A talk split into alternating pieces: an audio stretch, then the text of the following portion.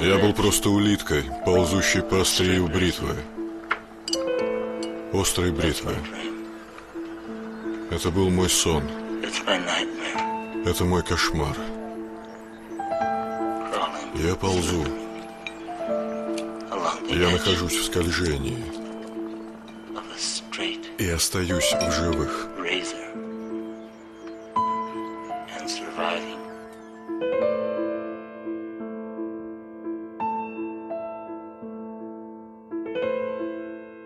Дорогие слушатели, я рад вас приветствовать на волнах радио Попов-Гаранин.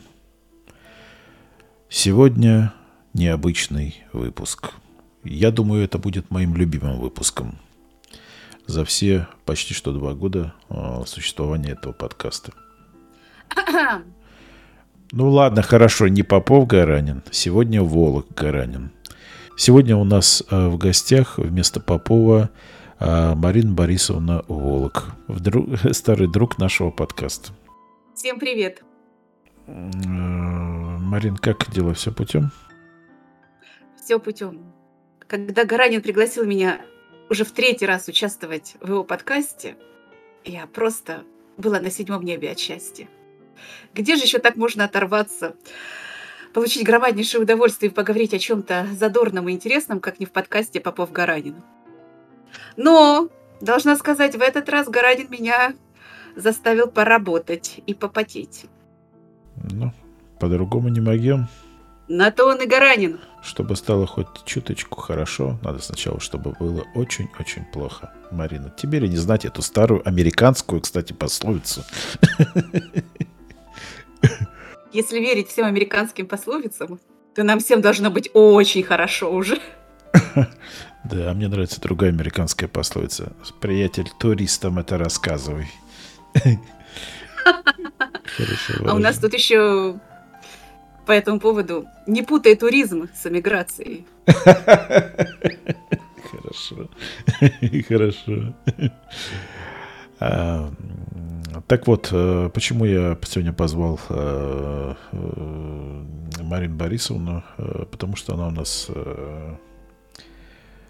живет в солнечном Палм Спрингс, штат Калифорния, USA. И герой нашего сегодняшнего выпуска тоже из этой же страны.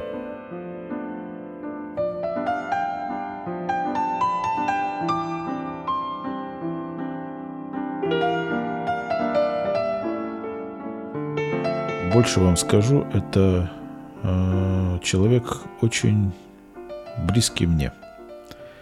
Это, наверное, будет э, громко звучать, но это личность, которая повлияла очень э, сильно и серьезно повлияла на мое, на мои какие-то, я не знаю, как это правильно, чтобы это не пафосно звучало, Марин, помоги, на какие-то, наверное, взгляды на определенные вещи в жизни. Познакомился я с этим э, человеком, когда мне было 18 лет – и э, наше с ним знакомство произошло через э, голубой экран э, телевизора «Горизонт», который у меня стоял в моей комнате. Вот. Ну, то есть знакомство было скорее односторонним. Да. Я э, сходил в э, библиотеку КАМАЗа, а, там располагался любительский э, э, клуб, э, любительский клуб видеопроката, который эм, содержала одна такая фанатка артхаусного и необычного кино, скажем так. То есть все фильмы у нее были либо культовые, либо артхаусные. Ну, такая ценительница кино. А можно найти было все у нее. Ее, у нее коллекция была около из тысячи или двух тысяч VHS-кассет. Вот. И там я впервые, э, предварительно где-то прочитав об этом фильме, я взял эту кассету и впервые в своей жизни посмотрел. Вопрос. Да-да. А что это была за кассета? Коника.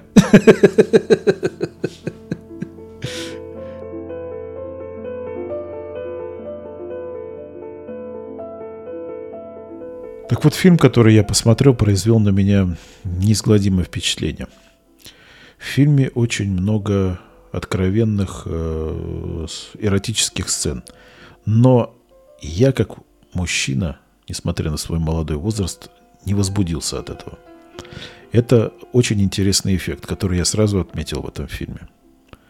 Мне было стыдно смотреть на экран там. Иногда, знаешь, э, как это бывает, э, э, закрываешь дверь там, убавляешь звук, одеваешь наушники, чтобы не слышал кто-то там в соседней комнате, да? Этот эффект есть в этом фильме. Но он не вызвал во мне никакой, никаких эмоций. Я был поражен игрой одного актера, главного актера этого фильма был поражен игрой, начал узнавать об этом человеке, об этом актере. В принципе, так как это у меня было со всеми э, моими кумирами того возраста, там, Высоцким, Розенбаумом, Бутусовым, там, и так далее, так далее. Их много было тогда. А, далеко я не продвинулся, но последнюю, не, последние две недели я наверстал. Я наверстал и еще раз удивился, насколько многогранная, насколько Эм, потрясающая личность э, этот актер. Насколько многогранная, э, сложная личность этот актер. Сложная, с очень сложной э, психологией, психикой, скажем так. Эм, человек, который сочетает в себе и мягкость, тоску, женственность, неудовлетворенность, гремучая смесь. Многие называли его находкой для фрейдистов. Сейчас мы углубимся в его детство и поймете, что э, покопаться, что там есть в чем покопаться, скажем так, и есть что достать оттуда. Так вот, Марина, а как э, ты познакомилась с э, этим человеком? Знаешь, самое интересное, что у нас с тобой знакомство началось э, с ним примерно в одном и том же возрасте и с одного и того же фильма. Я в это время жила в Нью-Йорке, а, и э, я жила с дедушкой и бабушкой, на секундочку. Вот. А у них было русское телевидение, но вечером они уходили спать, и я могла включить э, нормальное телевидение, ну, американское, естественно. Какое еще может быть в Нью-Йорке телевидение, да? И тут смотрю с середины фильма вот именно то, о чем ты говоришь. Ага, мне 14 лет, и как-то меня вообще вот все эти детали как-то обходили стороной. Я так книжки читала, хорошо училась, была отличницей, а тут я вижу такое. Вот. И, конечно, ну, заинтересовалась этим всем. А потом как-то стало понятно, что это все не про секс. И это стало еще как-то интереснее. И в конце, когда я увидела глаза этого человека, который говорит, скажи мне свое имя. И когда ты понимаешь, что здесь дело гораздо глубже, что это о любви, что это о привязанности, что это об одиночестве. Я была в таком шоке. Я, я помню глаза этого актера с того момента, вот с 14 лет они стоят передо мной, вот именно это ощущение, как будто он смотрит на меня. И как-то даже хочется его обнять, как-то его хочется э, помочь ему, э, потому что чувствуешь, что человек безумно, дико одинок. Это ощущение вот я его пронесла через всю жизнь. Э, самое интересное, что э, мы уже ну, не, не, не молодые люди, скажем, да, но когда ты сейчас начала говорить, у меня пошли мурашки по телу, волосы на руках поднялись. Это, это не, не, не, я не могу это описать. Как будто я, как будто мы вспоминаем какого-то близкого человека, я не знаю. Ну, в некотором роде это так и есть, потому что актер, который э, затронул твою душу, это очень близкий тебе человек. Он так интимно затронул твою душу, там, где никто вообще не трогает. А еще в два раза интереснее, когда ты понимаешь, что это э, актерская игра, тот образ, который он создал, это не э, какой-то там э, какая-то звезда приехала и красиво показала себя на экране, и ты испытываешь тягу к, этой к этой внешности, там, допустим, к этому голосу, там еще к чему-то. А это актерская игра, тот образ, который он создал, тебя так возбуждает, скажем так, да, твои, твои, твои мысли. Э, это, вдво... это, это вдвойне э, интереснее, скажем так, да. Э, ты прав, но этот актер работал очень сильно именно от себя. Поэтому он сам признавался, и многие не могли не заметить, что в этом фильме он раскрывается именно какие-то глубинные вещи раскрывает о себе, которые, может быть, он и не хотел раскрыть. С одной стороны, конечно, мастерство актера, а с другой стороны, это его душа. Дорогие слушатели, вашему вниманию очередной выпуск э, подкаста Попов-Гаранин, который будет посвящен одной личности, великому американскому драматическому актеру Марлону Брандо.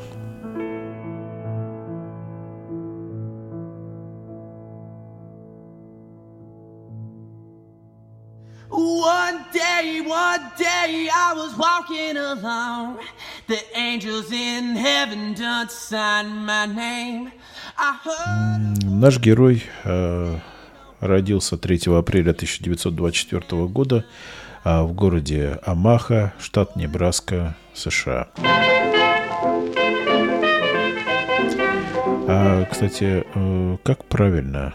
Как ты произносишь, Марлон или Марлон? А, Марлон Брандо. Марлон Брандо. А это, это, ты считаешь, это правильно так, да? Да, это правильно. Ну, э, э, акцент на Марлон. По-русски Марлон Брандо, а у нас Марлон Брандо. Брандо, интересно. Я всегда Брандо говорю. И Марлон. А, так вот, э, Амаха, Небраска, где это? Что это? Это что-то захолустье какое-то? Подскажи. А вот захолустье да не очень. Да, э, дело в том, что, ну, изначально а, Амаха это один из крупнейших э, городов штата Небраска. И жили там пастухи. То есть вроде как было и захолустье. Но там был расположен главный офис железной дороги Union Pacific.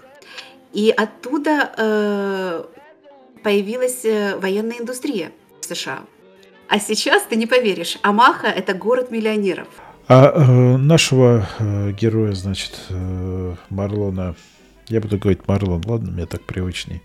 А в детстве э, в семье его называли Бат, сокращенно. Э, отец Марлона, э, Марлон Брандо старший, э, родился э, тоже в Амахе, или в Омахе, как правильно, в 90, 1895 году, и умер он в 1965 году. Кстати, интересный момент. Э, ведь э, просто так не называют отца и сына одинаковыми именами. Э, как правило, это всегда какая-то преемственность, да, чувствуешь, э, мне кажется, Брандо старший какие-то, э, как это сказать, какую-то надежду возлагал на своего сына. Да, но знаешь, он тоже был красавцем, тоже любимец женщин. Я не уверена, какие планы он строил на сына, а вот то, что передалось, то передалось. Да, ну поэтому, наверное, может быть и объясняется то, что он э, э, сына-то не любил. И, и, и это у них было взаимно. Он был камевояжером. Э, он разъезжал, и дома его часто не было. Это объясняет и бурную личную жизнь вне семьи, и проблемы в семейной жизни, и, конечно же, отношение к нему сына. Да, их взаимоотношения э, будут в одной короткой, емкой фразе э, в виде цитаты. Э, я эту цитату произнесу в конце нашего сегодняшнего огромного выпуска, который, скорее всего, будет на две части разделен. Это интрига. Дослушайте до конца, пожалуйста. У меня вызов... Вы... И эта фраза, цитата Брандо, я ее раньше не слышал, она меня вызвала точно такое же чувство эм, мурашек по коже. Очень пробирает, насколько человек был прямым и не стеснялся в выражениях.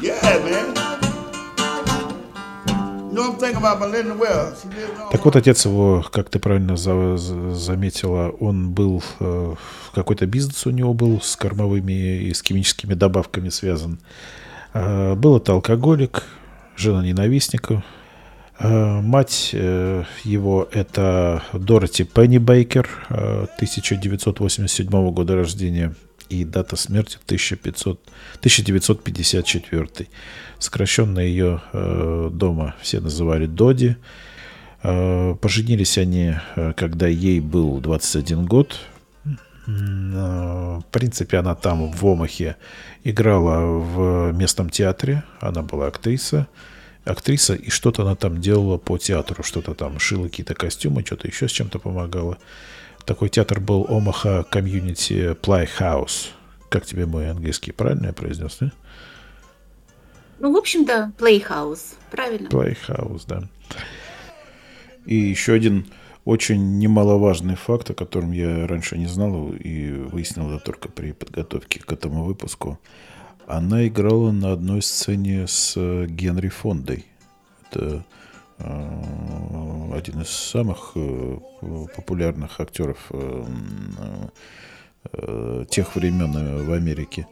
То есть он очень прославился и в 40-х, и в 50-х, и в 60-х годах, и вплоть до конца 70-х снимался, и «12 разгневанных мужчин» все помнят. Это отец э, Джейн Фонды и Питера Фонды. Э, то есть такая известная династия актерская. Очень популярные актеры в Америке. Вообще, по, по воспоминаниям э, современников, э, говорят, что она была действительно очень неплохой актрисой.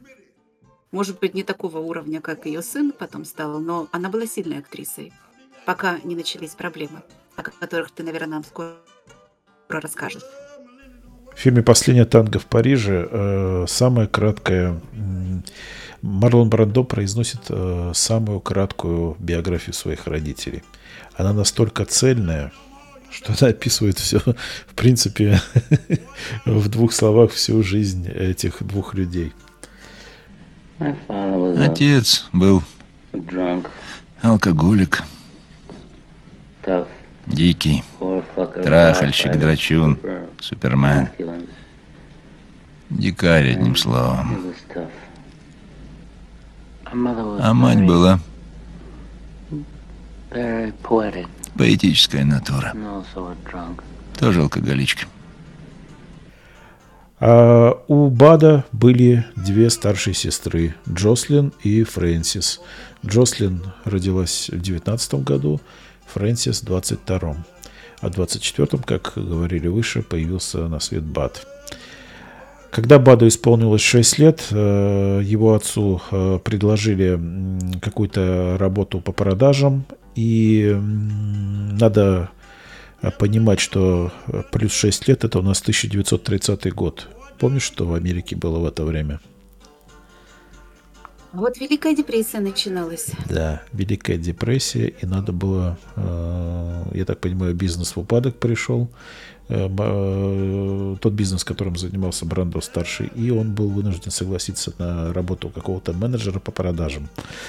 Вот. Доди паниковала, Доди сопротивлялась, потому что они э, ехали в глушь. Это э, некий Эванстон, э, пригород Чикаго, штат Иллинойс. Там не было никаких театров, и, в принципе, реализовываться и заниматься любимым делом ей там было негде.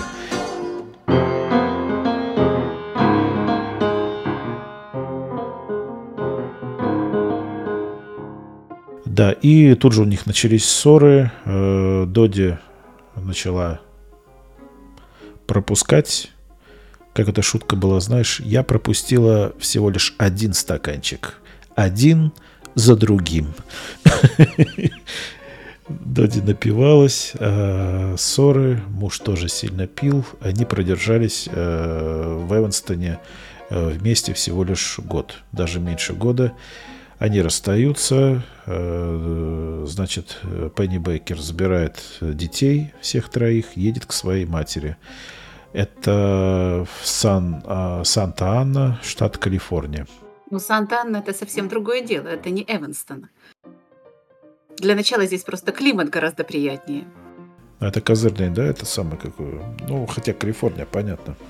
Да, это очень-очень приятное место. Здесь э, очень плодотворная земля, здесь все растет, э, солнышко светит, э, виноградники, вино, счастье. В общем, конечно, жизнь становится другой. Да. Но если ты выпиваешь, это очень удобно, кстати. Ну да. Потому что здесь очень много виноградников. Так, ну не будем романтизировать эту, э, этот человеческий порог. Подкаст Попов и Гаранин категорически против выпивки в Да. неразумных размерах. Вдвойне символичнее, когда это заявляет э, госпожа Волок, потому что у них э, э, легалайз по марихуане там в штате. И, ну и с алкоголем, наверное, проблем тоже нет, да? Ты знаешь, у нас считается, что вот алкоголь это плохо, курение это плохо, а марихуана это Я, нарвался на э, каких-то на какой-то видеоролик э, три монахини марихуанистки в США. Ты не видел этот, это- этот ролик? Они там Ну, ты какие-то... смеешься, у нас это каждодневная жизнь. Это вполне нормально. То есть они там чизус, чизус с Библией под, под этой, э, ходят с Библией в этих, под мышкой, в этих своих нарядах, вот этих вот черно-белых. И у нее, она открывает, у нее холодильник забит, короче, Я не могу, это, Да? так, это так Да, смешно. вполне. Я тебе скину этот ролик, я, я умирал просто со.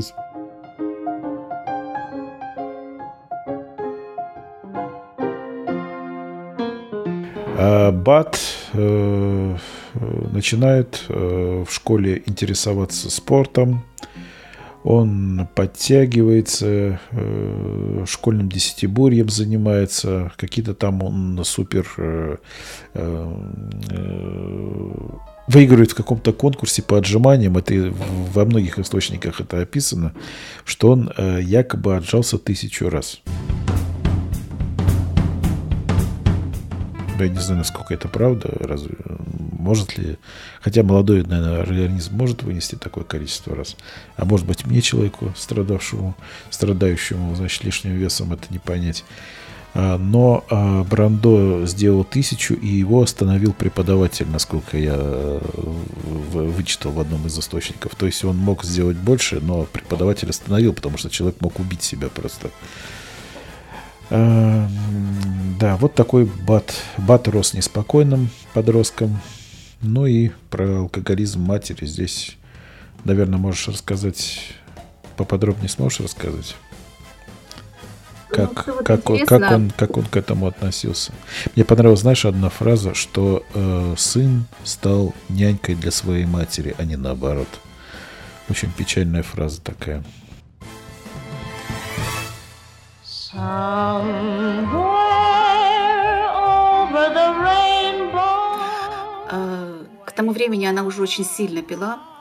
И эм, вот если посмотреть интервью э, Марлона Брандо, часто э, мелькает такая фраза, что я ненавижу актерское мастерство. Там есть, правда, и другие фразы, то, что он э, ему это нравится, это единственное, что он умеет делать. Но вот часто он говорил, что он ненавидит эту профессию. А, И Извиняюсь, хорошая цитата, хорошая цитата была, э, что пока я не забыл, потому что она не записана у меня. Если бы за мытье полов платили бы столько же, сколько за актерское ремесло, э, я бы мыл полы. Известно его. Ну да, да. А, потому что он э, начал его актерская жизнь, можно так сказать, началась с кривляния, когда он пытался э, внимание матери а, отвести от бутылки. Он стоял и изображал перед ней э, всяких смешных э, животных, там какие-то смешные э, клоунады он ей э, разыгрывал, чтобы ее внимание перешло на него, и она э, забыла хоть на какое-то время о бутылке. И вот и чем больше она на него смотрела, тем больше он дальше играл, играл, играл. Э, собачка, кошечка, кто-то там тявкает, кто-то там куда-то лазит, э, смешные рожицы. Просто чтобы она на него продолжала смотреть и забыла вот о том, куда она шла и зачем. Поэтому, э, поэтому считается, что вот э, э, с этого началась его актерская карьера, и потом Да. всю жизнь осталось вот это ощущение, наверное, горечи, горечи по поводу того, как это все начиналось. Да, я тоже вспоминаю э, одно из его интервью, которое я смотрел. Там хорошая фраза была. Я всегда возб- м, обращаюсь к своим воспоминаниям, когда мне надо вызвать какую-то эмоцию. То есть э, сильную эмоцию актерскую, слезы, э, гнев, э, что там, грусть и так далее.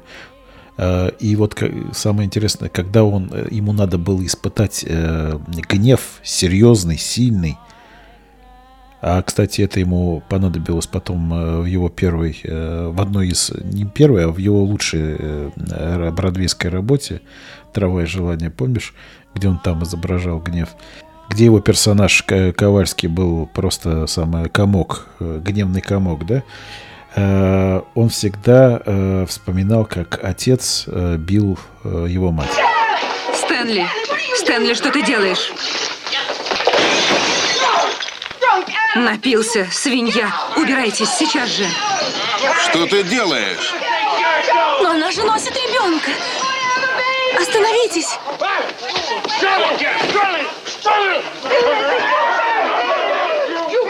Скорее, пойдем ко мне.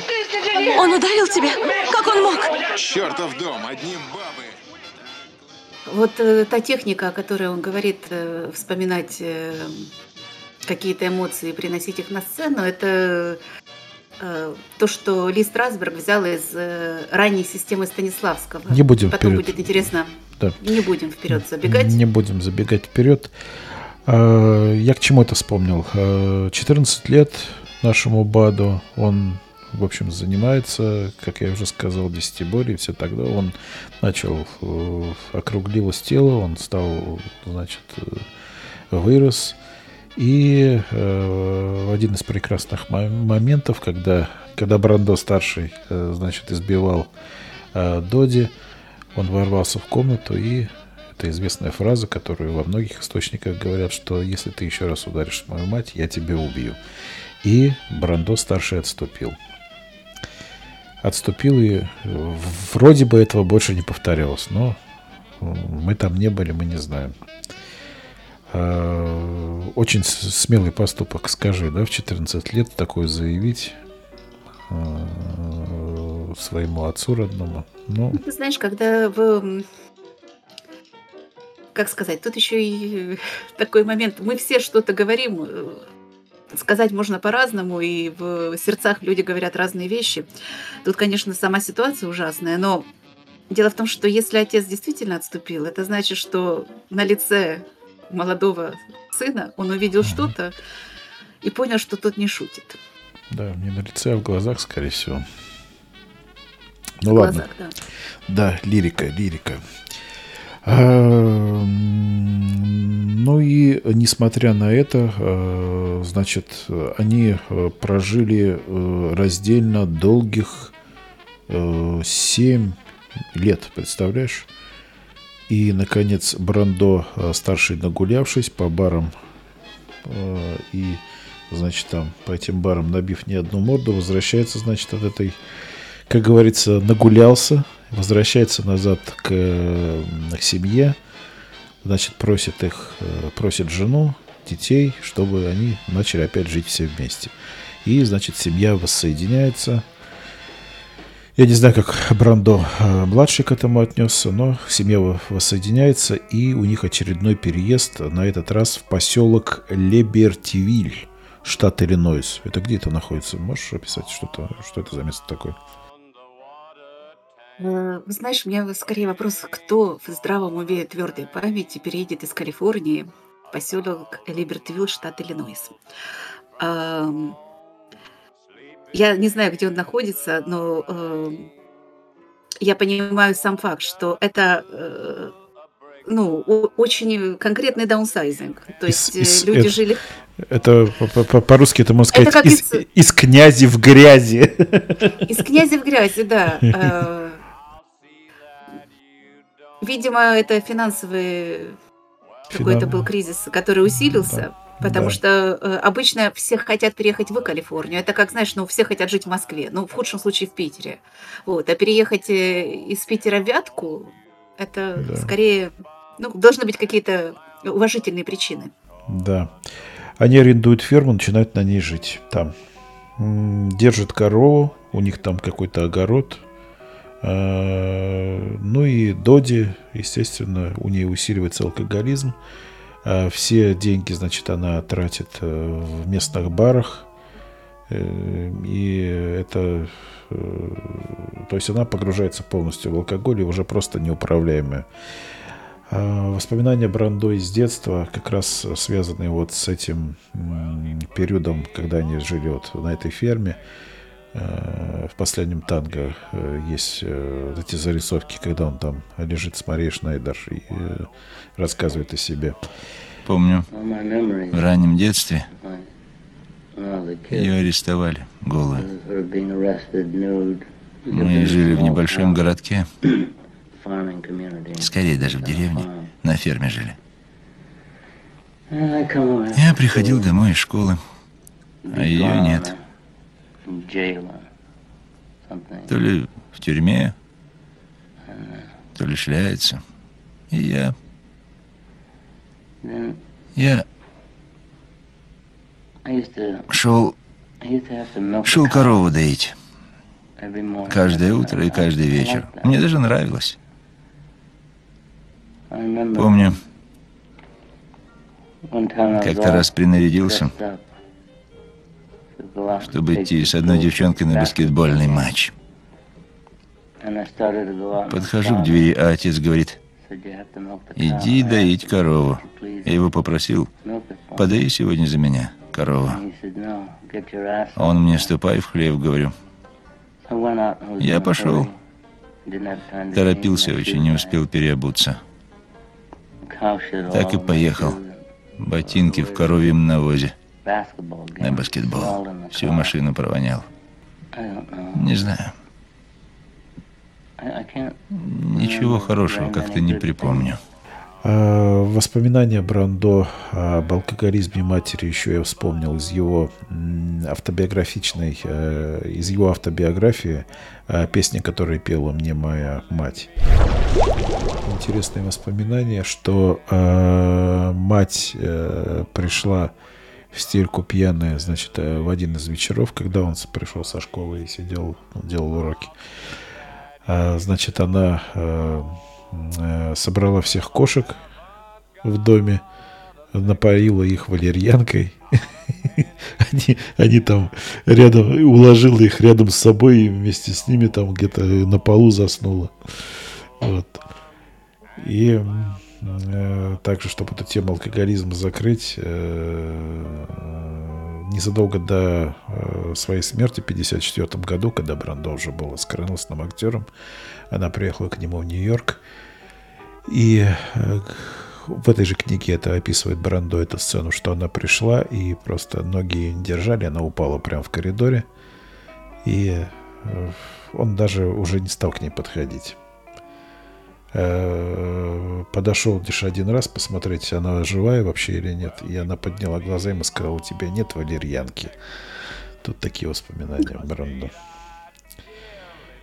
Да, да. Но и... Горько. Горько, Это да. очень все горько. И когда все это понимаешь, что э, молодой парень такое пережил, но в принципе я не хочу сказать, что может быть можно оправдать его поведение дальнейшее в жизни, но это м, это находка для фрейдистов. То есть здесь все объясняется. Здесь все можно спокойно объяснить. Знаешь, сейчас э, появилась новая модная фраза э, «недолюбленный ребенок». Вот, думаю, здесь это именно та ситуация. Да, но невольно-невольно он в будущем сам повторил судьбу, э, не судьбу, а перенес э, вот этот вот отношение к детям на спроецировал на своих детей, то, как к нему относились его родители.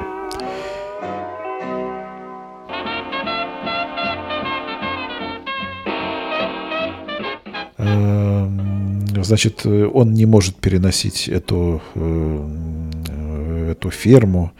Он просто ну, не принимает этого. Ему стыдно. Он ходит на танцы. Он уже вытянулся. Он же... Это 38-й год. Э, Сколько ему?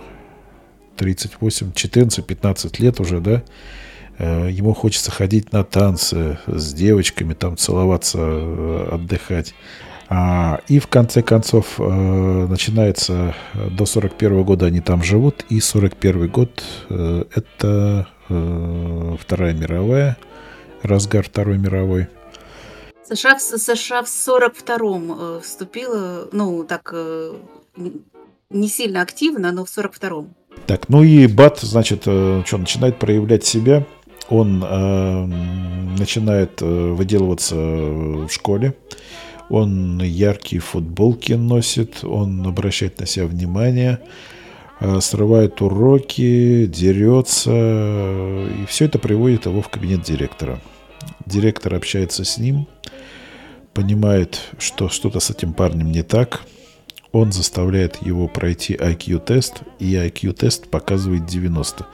Скажи, пожалуйста, 90 это как- какого рода? Это дебил или это с- с- средняя оценка? Как это оценивать?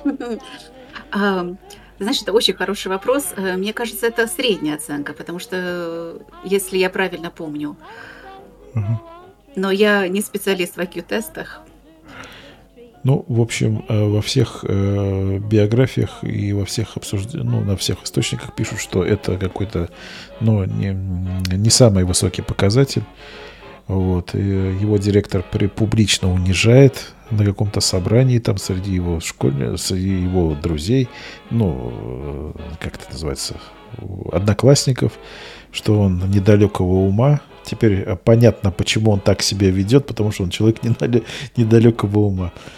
Вот. э, Из школы его выгоняют, и Брандо старший берется очередной раз за его воспитание. Он его определяет э, в военное училище, которое и сам заканчивал в свое время. Называется оно Шатак Сен-Мари. Это в городе Фе, Фе- Ферибо или Ферибо, штат Миннесота. Поправь меня. Вообще интересно, идет война, а он сына в военную школу определяет. Видимо, или Америка не, не собиралась долго воевать, или он был не против, чтобы сын пошел на войну. А, 41 год, э, это 17 лет Марлону, это э, война идет, да, Америка в 42-м вступает в военные действия, правильно? Ты говоришь, да? Но 17 Да. лет это не призывной возраст, насколько я понимаю. И, Ну, я же говорю, что они собирались, видимо, или быстро закончить с войной, или он был не против, чтобы сын пошел на войну. Да. Ну, папаша, я так понимаю, да, решил избавиться от сынка. Вот. Ну и э, что в этом училище военном? Брандо опять э, возвращается к своему любимому делу. Благо, есть такой человек, который может его приобщить к нему.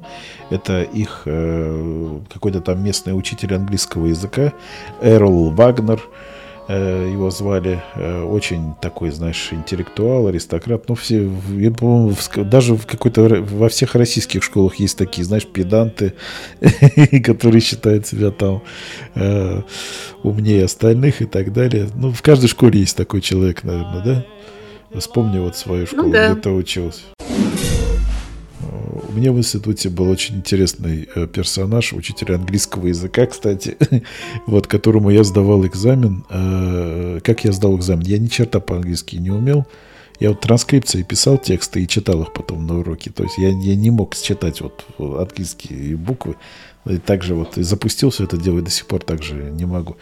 И я просто э, песню на английском языке спел. Э, свою песню мы с моим царство его небесное Игорем таким был, э, Кулаков такой был.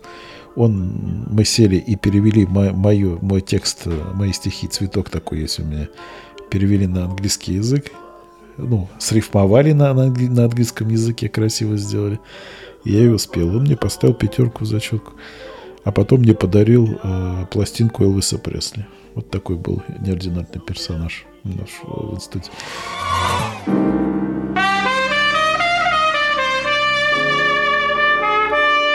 Так вот, эм, этот Вагнер самый, э, он его э, зовет эм, в свой какой-то там э, театр у них, театральная студия небольшая, где, видимо, он сам преподает.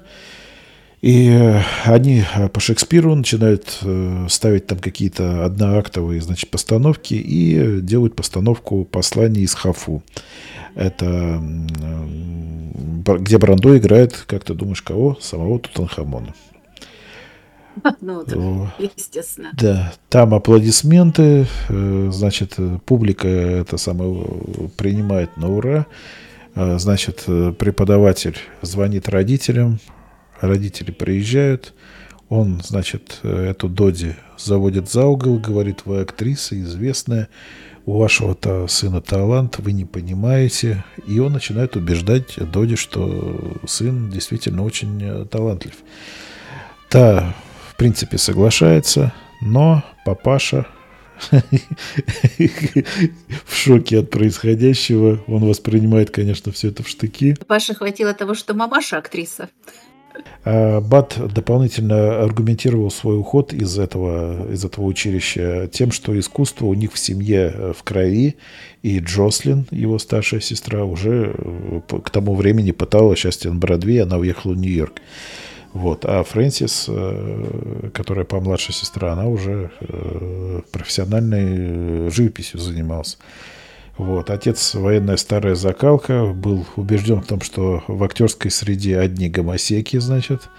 Грозно заявил, что я не позволю этому профессору в кавычках сделать из моего сына гомика, тем более, что я выкладываю полторы тысячи за то, чтобы он стал настоящим это, мужиком. Он не будет сидеть перед зеркалом и пользоваться бабской косметикой.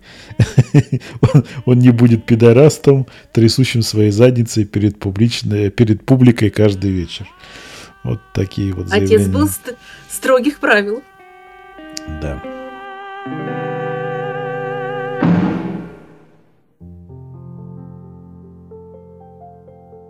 Ну и чтобы эм, э, подытожить э, отношение Брандо к своему отцу, а, многие друзья, даже после смерти Брандо, которые с ним были знакомы, говорили, что отца он ненавидел до смерти и после смерти. Одна яркая сцена из их жизни, когда э, Брандо уже жил в Нью-Йорке, э, где-то в своем офисе сидел, и там был его отец, приехал с ним был. Брандо-младший решил просмотреть свою почту и обнаружил, что все письма, адресованные ему, вскрыты. Он просто был в шоке, позвал своих помощников, отругал, сказал, что, что, это, что это такое, кто вскрыл мои письма. И ему сказали, это сделал ваш отец. То есть на письмах было написано Марлону Брандо, и старший, значит, бесцеремонно открыл и начал их читать. Ну и, э, значит, сын э, чуть ли не избил отца в этот момент и сказал, ты никто, это я, Брандо.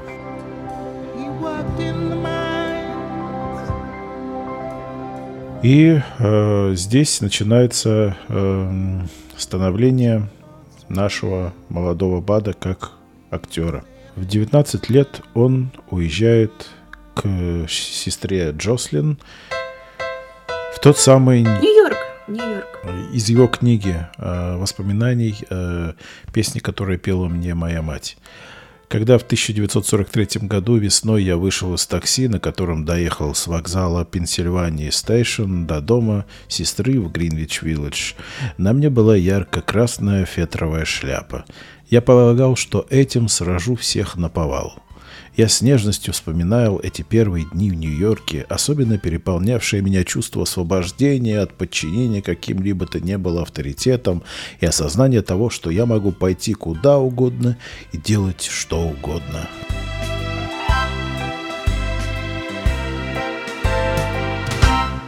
В один прекрасный вечер я пошел в Вашингтон-сквер и впервые в жизни напился. А напился так, что не мог стоять на ногах. Я уснул прямо на тротуаре, и никто меня не потревожил. Когда мне захотелось писать, я встал и облегчился за кустом. Никто не сказал мне, что я не имею права этого сделать. Я был в восторге от того, что сплю на тротуаре Вашингтон-сквер, не имея никаких обязательств ни перед кем и ни перед чем. Подожди, можно я скажу? Я э, последние 20 лет э, проработала в Нью-Йорке как раз на Вашингтон-сквер. И даже сейчас, вот сегодня, можно прийти и переночевать в Вашингтон-сквер и утром сделать то, что сделал Марлон, и никто тебе ничего не скажет. Все заняты своими Так что делами, есть да? вещи, которые не меняются. Не меняется. Вот, ну, значит... Ну, еще интересный момент, если уже говорить про э, Гривнич Виллидж и про Вашингтон Сквер. В то время, когда в 43 году э, это была своего рода помойка. И, видимо, поскольку жилье было дешевое, там и поселилась его сестра. А сейчас это один из самых дорогих районов Нью-Йорка. Там сейчас жить нереально. За комнату, не, даже не за квартиру, а за комнату э, там сейчас можно заплатить 3000 долларов в месяц. М, Это много. Перевод, это много. Очень. М, Ну да, догад- догадываюсь.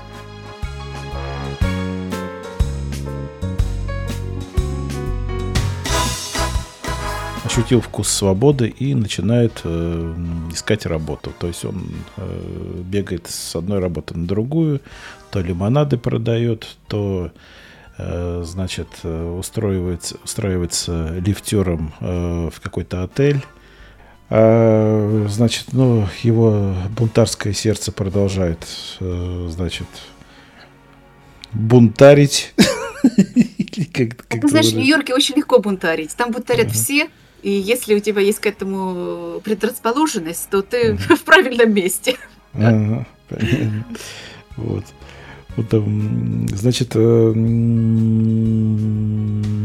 Брандо э, увольняют из этого отеля, и напротив этого отеля, где он работал, а, находилось здание, в которое он э, просто пошел, потому что туда э, он видел, что там концентрируются какие-то красивые девушки. То есть красивые девушки идут, идут, идут, заходят туда, пропадают там. Ему стало интересно, и он пошел и зашел в это здание. А вот здесь я попрошу тебя, э, Мариночка, поподробнее, потому что здесь твоя территория. Потому что, напоминаю, что э, Марина Борисовна у нас э, обладательница какого там красного диплома, нет? Нет, обычного диплома. Обычного диплома. Она, понимаешь, сама сам хат закончила. И напомню для э, тех, кто не слушает э, ни черта наш э, э, подкаст, Марина училась на курсе у самого Олег Павловича Табакова. Да, было дело. Ребята, посылаю вас к первому выпуску «Попов и Гаранин». Там хорошо. Она тоже ни хрена не слушает, потому что выпуск с ней и шел под номером 4. Супер.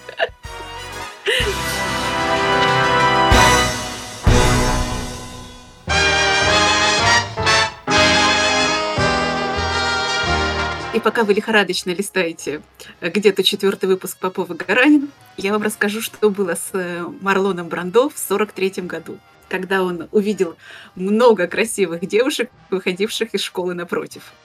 А его, кстати, когда-то спросили, э, Марлон, а зачем ты вообще пошел в театральную школу? И он так и ответил, так, я пошел за девками. В общем, он получил это и многое другое.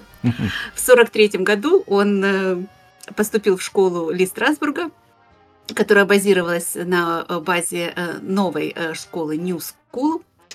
А, Потом эта школа стала знаменитой Actors Studio, а а в то время это была а, American Drama Academy, то есть Американская академия драмы. Слушай, это не оттуда вещали? Вот эта известная программа была «Гостью актерской студии». Да, да, да, конечно, оттуда. И он там э, участвовал в этой программе. Барандо участвовал в этой программе? Да, да, да, да. Фига себе, не знал об этом. Вот я посмотрю. А ты знаешь, ее невозможно найти в открытом доступе. Э, Я тоже не могла найти. Это только платные ресурсы. э, Они это очень охраняют. Эм, Я тебе расскажу. Э, Я смотрел по каналу Культура, переведенный на русский язык. Было очень несколько сезонов переведено. Э, Пока, и показывали по понедельникам в 11.00, по-моему, я как сейчас помню. И я всегда ждал с удовольствием эти, значит, этот час посмотреть. Я так любил. Они всегда по одному сценарию проходили эти встречи. Вот этот мужик в очках такой вот старый, так, как его звали?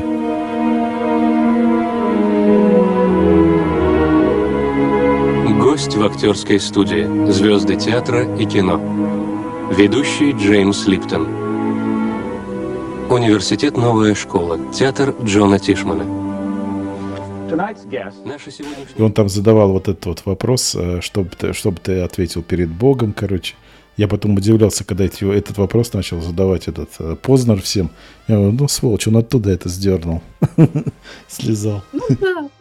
Вот. И эм, э, эта актерская студия несла э, методику Ли Страсберга, который слезал, как ты говоришь, ее у Станиславского. Э, Система Станиславского в то время была в самом начале своего развития. И то, что Ли Страсберг взял у Станиславского, это был вот этот вот реализм, э, когда актер идет от себя.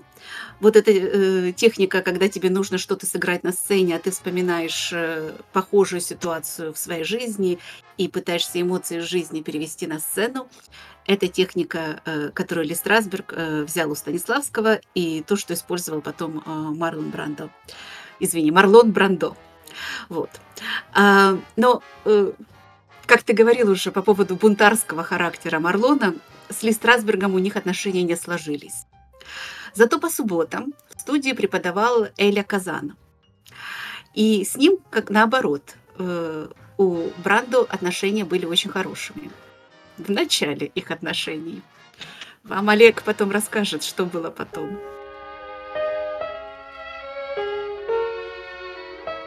Нужно понимать, что в, в этот момент э, актерской студии там все было э, от себя, то есть от актера.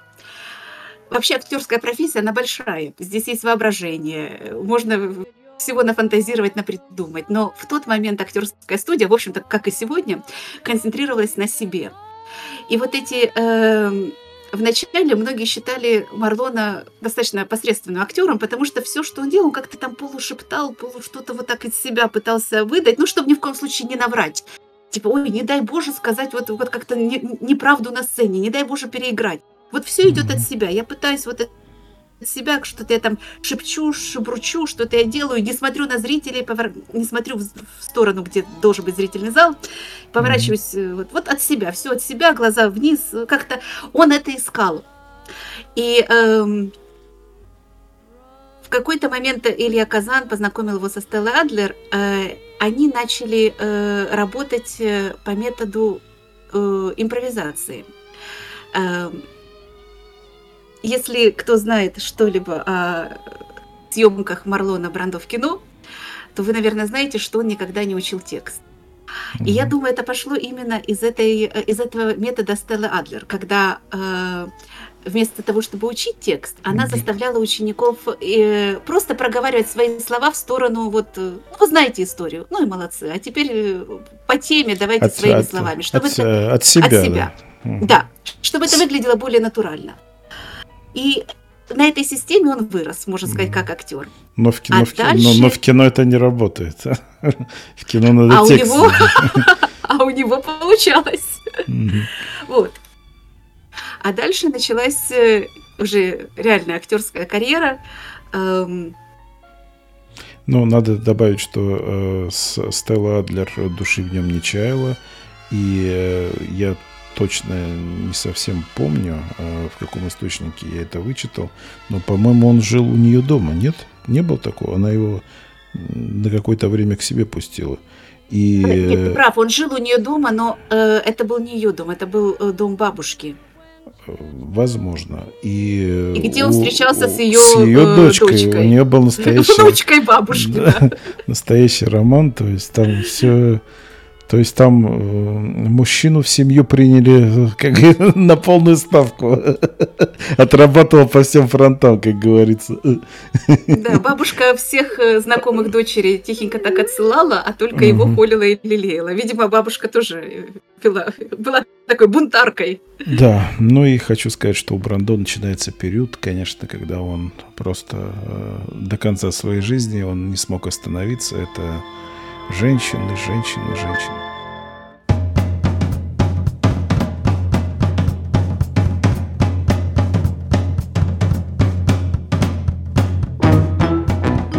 Книге в своей автобиографичной он описывал, что э, в те года очень популярно, знаешь, было какое э, течение.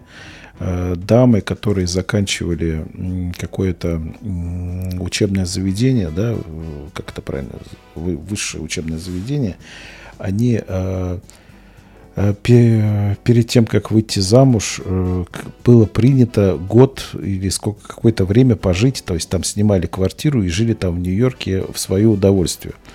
Я не знаю, правда это или нет, но Да, ну, да, я да, в- правда, в- было в- такое. Мгм. В нескольких источниках я это прочитал, и, уже, короче, было у нашего Бада, э, то есть он прям вот на расхват был в таком обществе таких женщин, и я не помню, к сожалению, я не записал э, имя этой дамы. С одной он прям э, встречался очень, она его старше на 8 лет была. То есть там его научили всем премудростям, скажем так. То есть парень уже в 19, значит, э, э, был в этом вопросе натренирован, скажем так.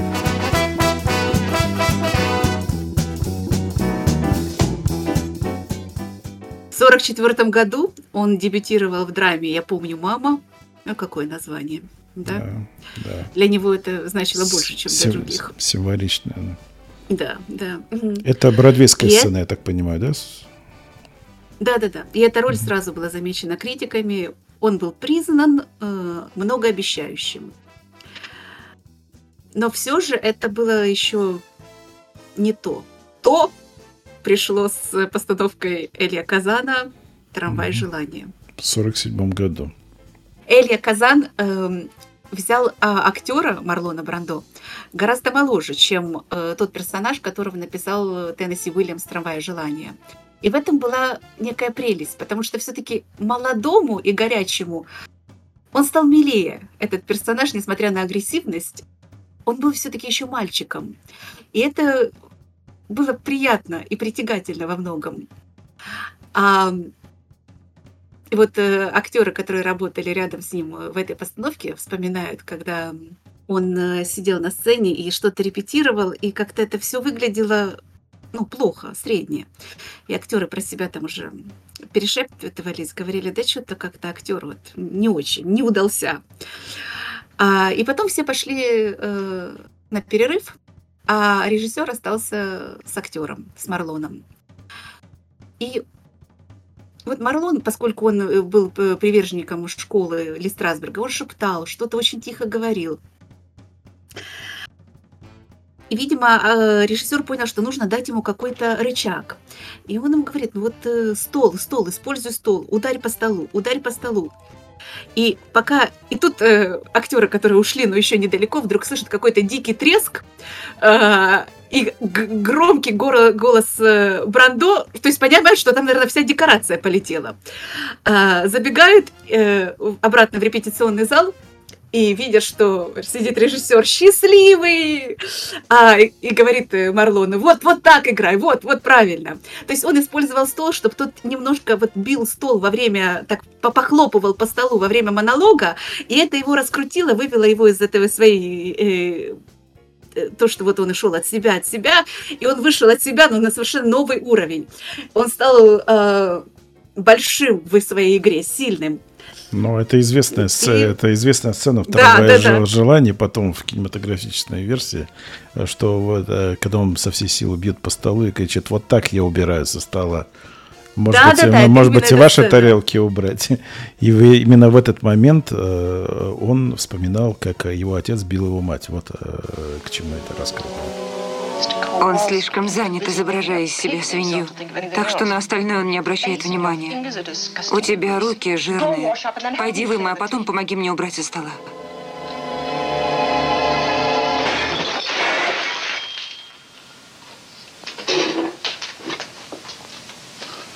Я убираю со стола вот так. Да, он потом уже научился, видимо, давать разные градации своим эмоциям. А в фильме там понятно, что э, он может и сильнее ударить. Он так, э, знаешь, дает, но понятно, что сейчас может быть и гораздо сильнее. То есть это еще лимитированная агрессия. А, а на Бродвее все-таки это, это- была вот эта сильнейшая эмоция, которая все сметала со своего пути. Мгм. А, кстати, его потом спрашивали, как он относится к театральной игре, и он говорил, что это кошмар. каждый день играть одно и то же, и все это проводить через себя, это пытка. Пытка, И в да. некотором роде, если работать по этой системе, это действительно пытка. Да, саморазрушение. Наши, наши эм, простых путей не ищут.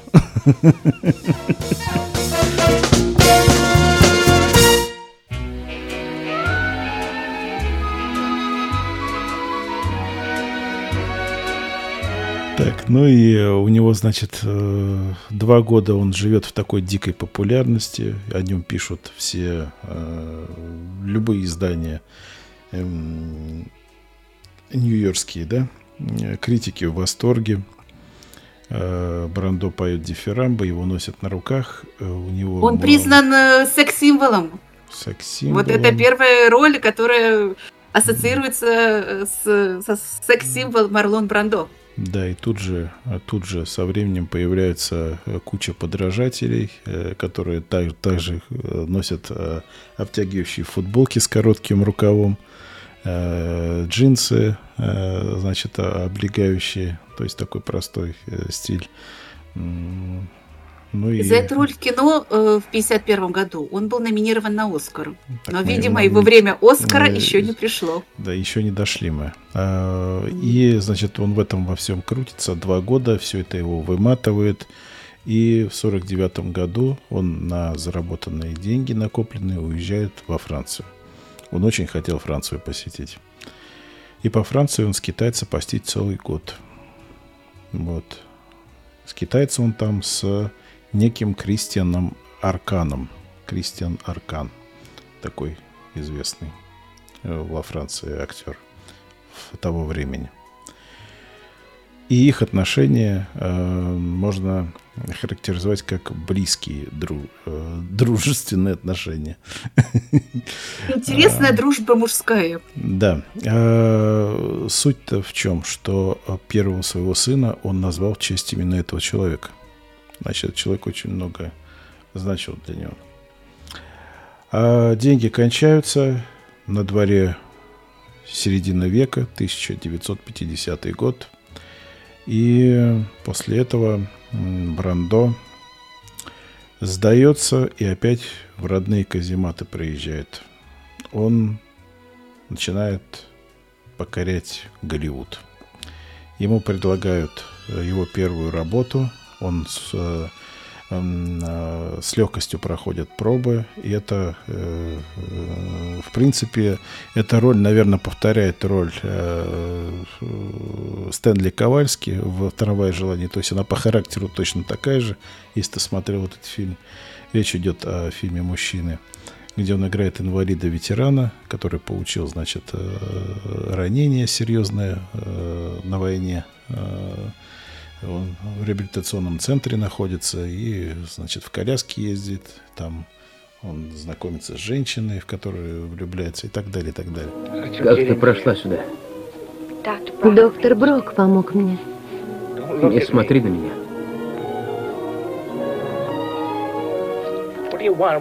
Чего ты хочешь? Я же сказал тебе. Ты мне не нужна. Я сказал, что между нами ничего не может быть. Ты что, не понимаешь? Да, дорогой. Что еще за дорогой? Уходи. Нет. Тогда я выведу тебя отсюда. Убирайся. Нет. Хорошо, я покажу тебе, ради чего ты пришла. Хочешь посмотреть на это? Смотри. Я сказал, смотри на меня. Хорошенько смотри. Это именно то, чего ты хочешь? Э, Фильм этот не сыскал особой популярности э, в те, в те года, но о Марлоне заговорили, потому что теперь он начал блистать на, киноэкране, а не на бродвейских подмостках. И очень м, интересная, интересный момент э, уже позже, когда его агент Джей Кентер давал интервью, он говорил, что отмечал, что я практически ничем не, занимался, никаким поиском работы э, в то время для Марлона, потому что работа сама находила его.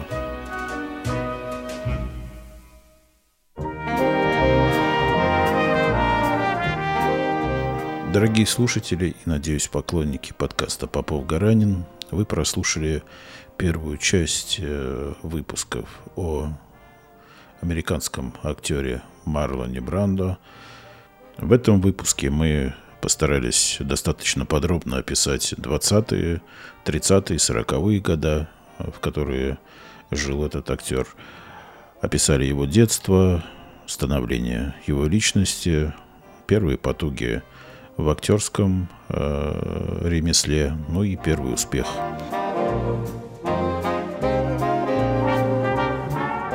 Мы рады, что вы с нами. Продолжение, выпуск номер два, выйдет на следующих выходных. Милости просим. Ну и по традиции хочу всем пожелать доброго утра, доброго дня, доброго вечера или доброй ночи. Друзья, до новых встреч. Пока.